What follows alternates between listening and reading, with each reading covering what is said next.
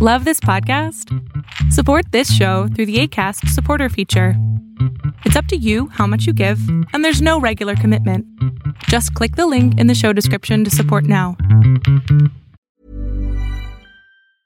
Hiring for your small business? If you're not looking for professionals on LinkedIn, you're looking in the wrong place. That's like looking for your car keys in a fish tank. LinkedIn helps you hire professionals you can't find anywhere else, even those who aren't actively searching for a new job but might be open to the perfect role. In a given month, over 70% of LinkedIn users don't even visit other leading job sites. So start looking in the right place. With LinkedIn, you can hire professionals like a professional. Post your free job on linkedin.com slash people today. Millions of people have lost weight with personalized plans from Noom. Like Evan, who can't stand salads and still lost 50 pounds. Salads generally for most people are the easy button, right? For me, that wasn't an option. I never really was a salad guy. That's just not who I am. But Noom worked for me. Get your personalized plan today at Noom.com. Real Noom user compensated to provide their story. In four weeks, the typical Noom user can expect to lose one to two pounds per week. Individual results may vary.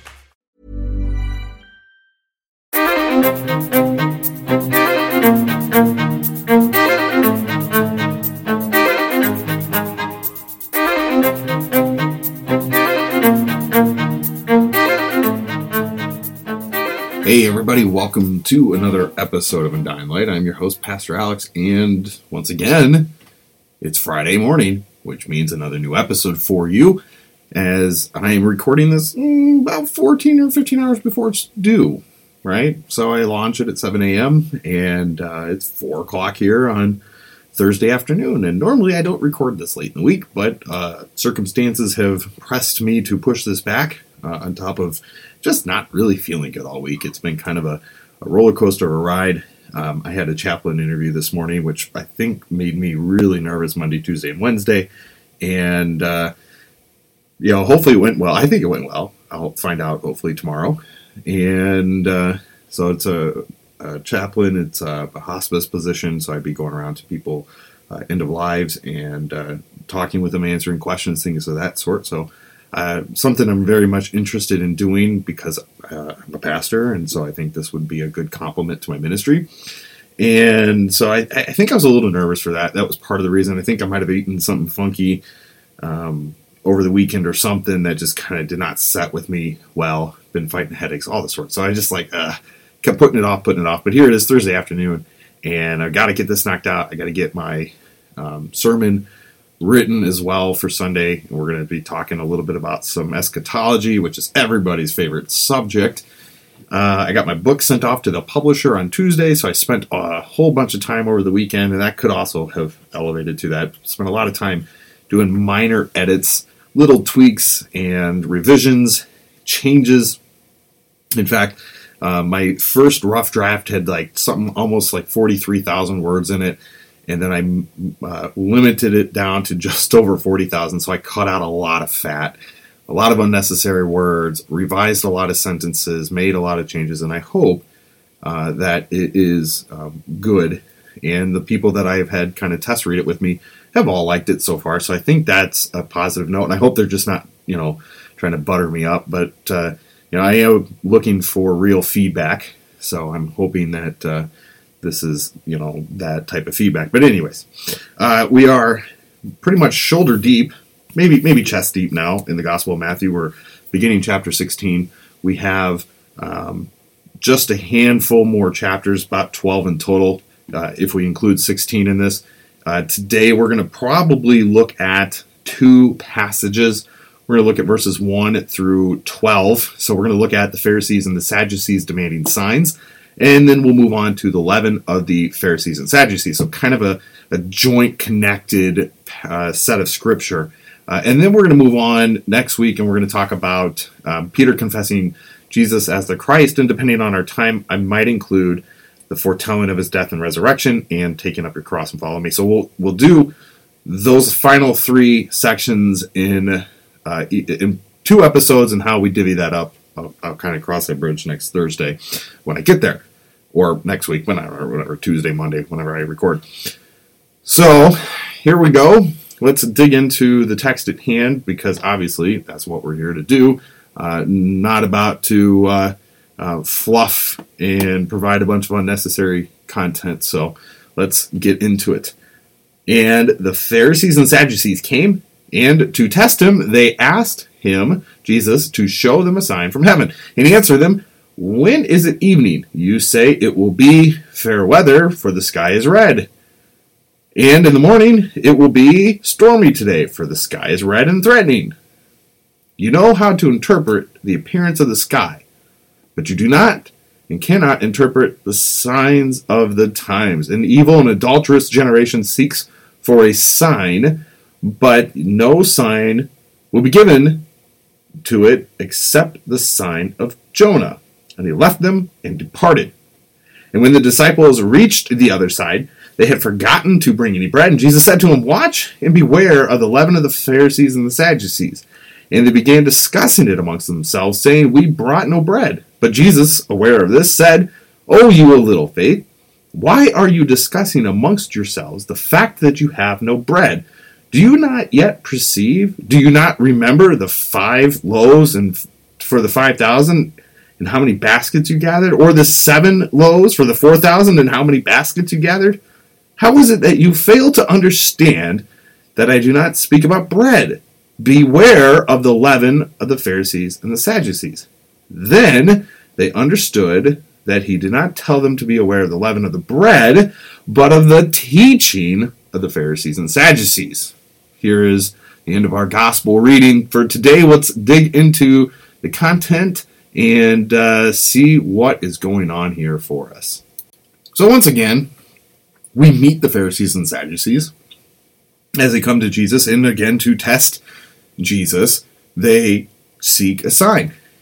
Very similar to how Satan always tried to tempt Jesus, or really any of the opponents of Jesus try to tempt him. They want a sign, they want something tangible, something that's um, you know going to be distinguishable to prove that he is in fact the Son of God.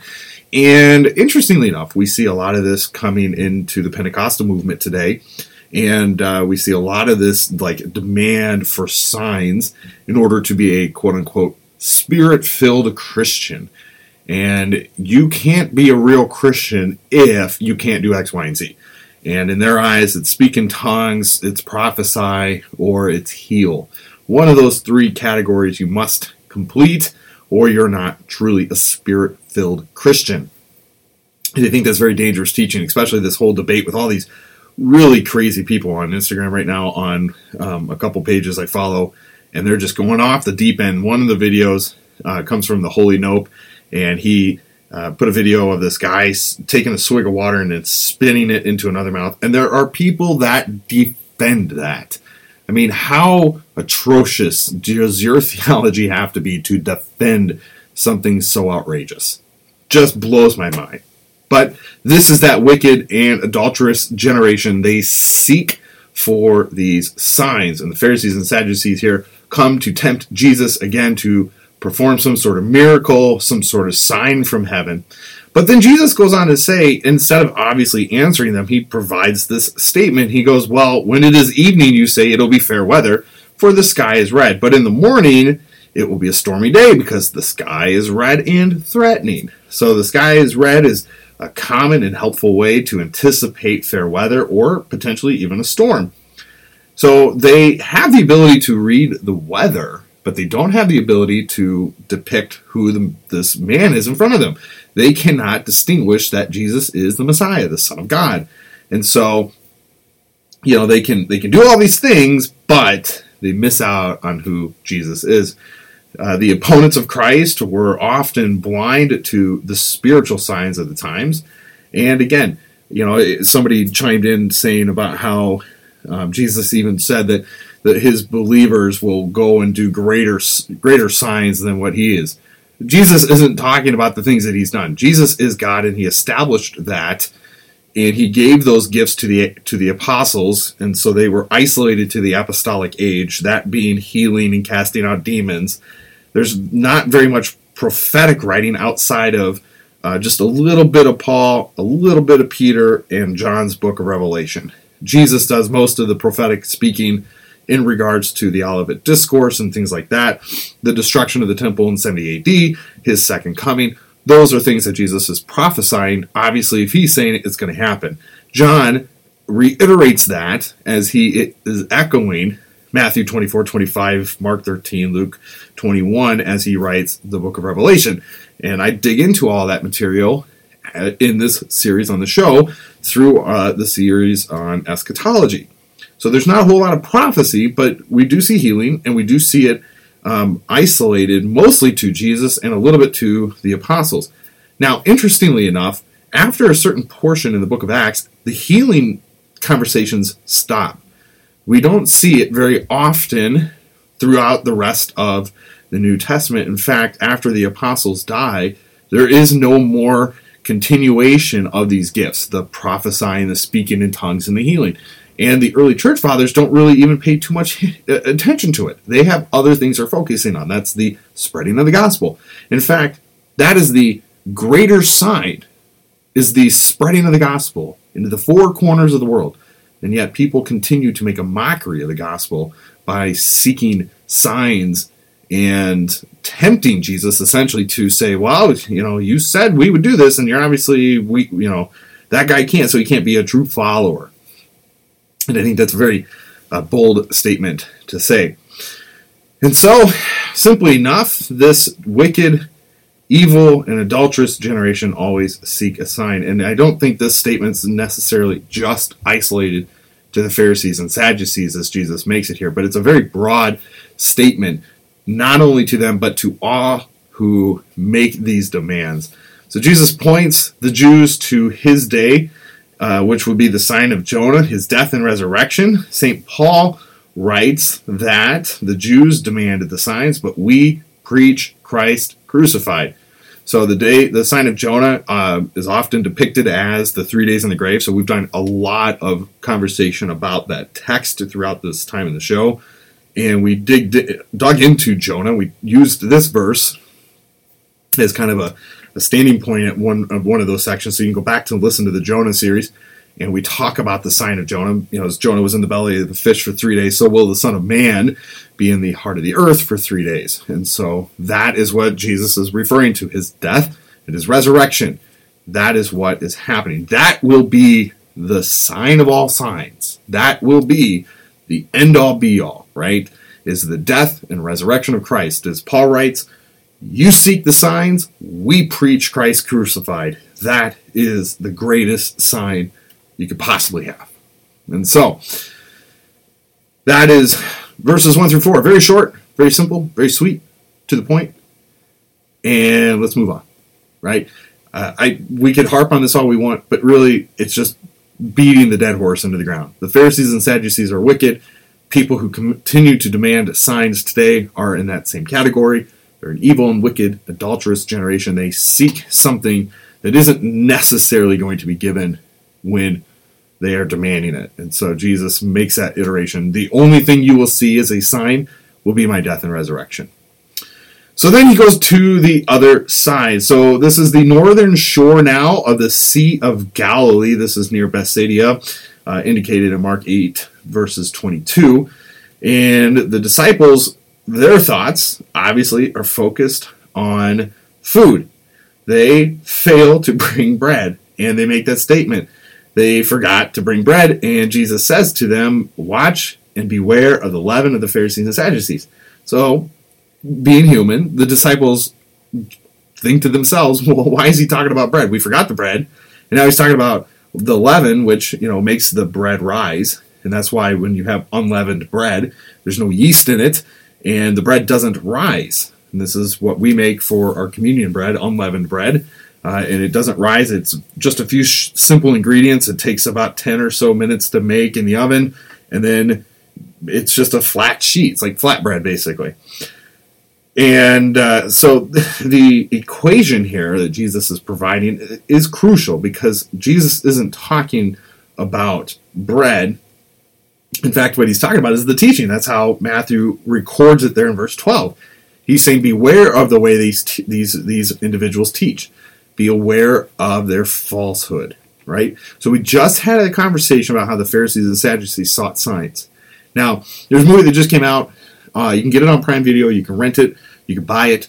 Uh, I would recommend you go and do so. Um, I am myself a cessationist. I do not believe the apostolic gifts have continued past the ap- the uh, the apostles and through the apostolic age. I believe they have ceased. They have completed their job. They've done what they were in- intended to do, and they are not given now to the next generation. I also believe the offices of prophet and apostle have ceased. Hebrews 1 makes it very clear that there are no more prophets that need to come. It is only Christ. There are no more apostles that need to be that need to come. Paul um, was the last initiated apostle. John was the last living apostle who died around 100 AD. No more apostles, no more prophets. Those two offices have closed. Now, you could argue, and I would respectfully be interested, the notion in uh, definition to apostle simply means messenger. Well, that's good, but we also have a new name for that, and that's bishop, deacon, or pastor, or reverend, or whatever title you want to give to you know preachers today. The preacher is what Paul writes about in Romans chapter 10, being sent by God to preach the good news. So the preacher, me, is the new mouthpiece of God. We are relaying the words of Christ into the ears of our congregation and into the people that we visit. That is our job. You can call us apostles, but we aren't going to take the title. Our title is pastor or bishop or deacon or whatever role we may have in the church. We don't go out and actively seek the title of apostle. So be very clear on that. Those offices have closed, the gifts have ceased. So this movie highly digs into that concept that the gifts cease after the apostolic age. And yet, it is very quiet in the church age for a very long time. Uh, the reformers, Luther and and Calvin and all these guys that came out against the Roman Catholic Church sought to make the statement that these gifts no longer ex- are in use. Uh, the Roman Catholic Church was a little less strict on it. They had some leniencies towards certain gifts coming, but not such in the way that the Pentecostal Church has today. So we should be clear that the Roman Catholic Church often saw miracles from dead saints or they saw it through depictions of Mary, things of that nature. But these weren't pastoral or apostolic type gifts. They weren't going around speaking in gibberish. Now, the other thing I should say too is the the gifts today are, are a mockery of what was given in the in the New Testament. And I say that because you are not going in and clearing out the hospital wards and healing sick children. They don't do that. They stand on stage and they um, pay or they have these crowds, you know, pay for a certain type of event, and they're and they're uh, cherry picked out to you know create some sort of psychosomatic feeling, uh, some euphoric feeling, an adrenaline rush, and that adrenaline, that euphoric feeling, is going to be what quote unquote heals them, but they're not going to have anything of significance. They're not going to have um, you know disabilities to where they are paralyzed or they can't speak, literally can't speak and can't uh, talk or hear or anything. Right? They can't see. Those are miracles, quote unquote, that they will tell you to go pray for. The Benny Hinn ministry is very good at that. Just pray for it, and if you have enough faith, God will heal you. But what they want are people who have headaches and achy joints and a hurt back and a leg that's shorter than the other, right? Because it's all theatrics in the end. And what bugs me is how these modern Pentecostal people make a mockery out of that. They they are picking right up with the Pharisees and Sadducees and preaching a false gospel. They are teaching something that is unbiblical. And this video that the Holy Note put out um, showed that preacher spitting a whole mouthful of water and spit into another person's mouth and that person falling back. And there are tons of people trying to defend it. And they're even saying, well, Jesus spit into the mud and brought it and put it into people's eyes. Yeah, yeah, that's Jesus. And he did so, one, because he's God and can do it. Two, he is doing it to initiate his giving of himself in a sacrament, making the mud a sacrament now, touching the blind man, or whether he spits on his fingers and touches the tongue of the other person. These are the things that the Son of God can do, but preachers have no power. We do not make a sacrament out of, out of our saliva. It is Christ who did it, not us. And I, it just drives me up the wall when people do this sort of thing, and it just makes a mockery out of the gospel. And then, the, and then they go to the farthest extent of defending that.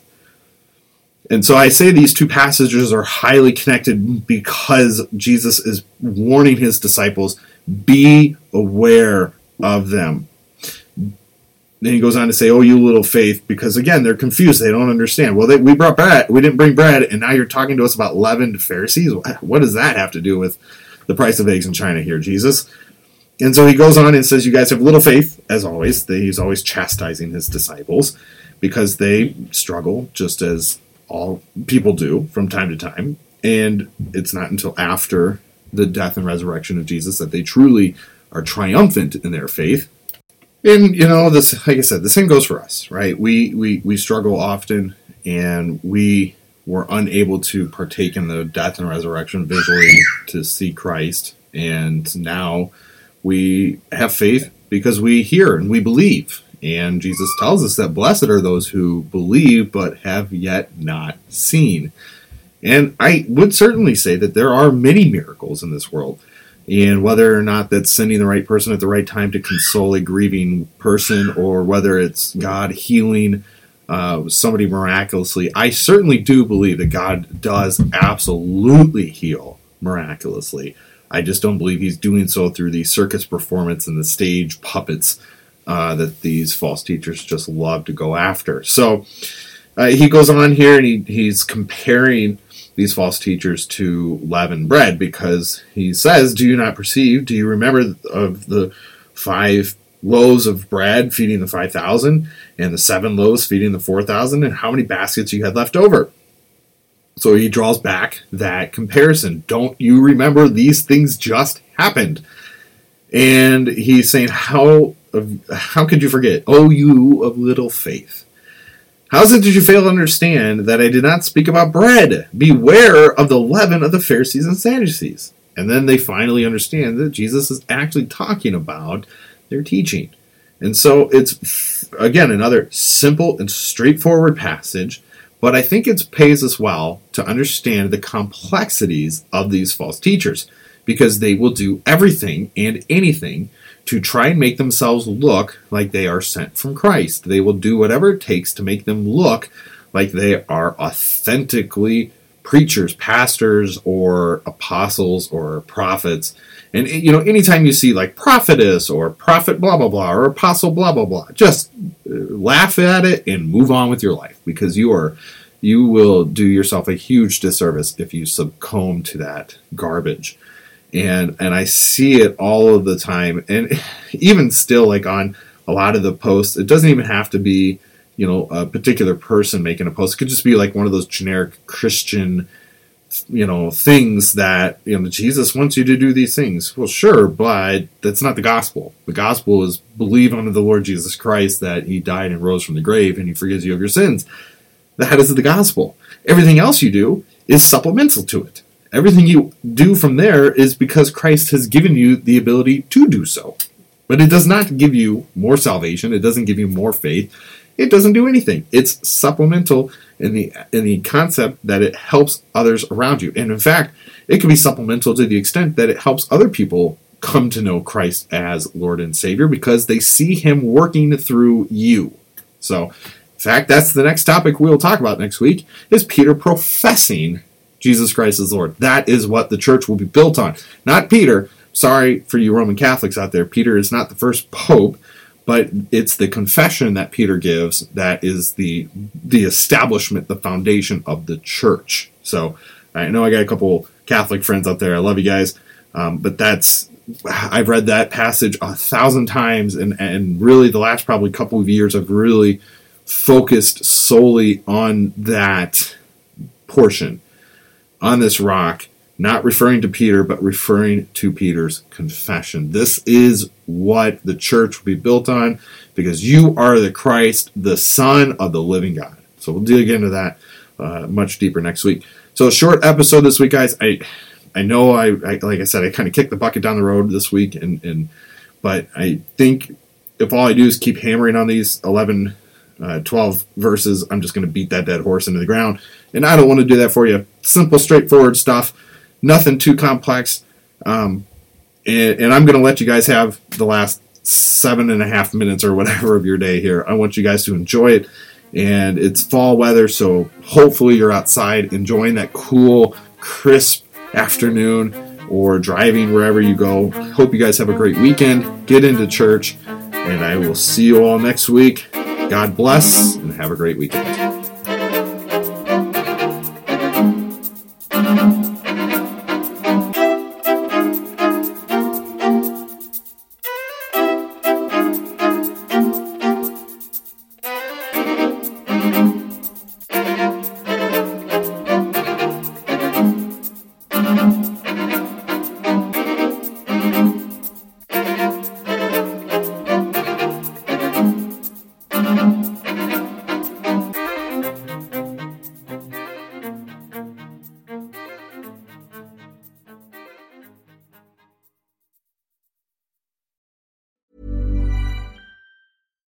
Why don't more infant formula companies use organic, grass fed whole milk instead of skim?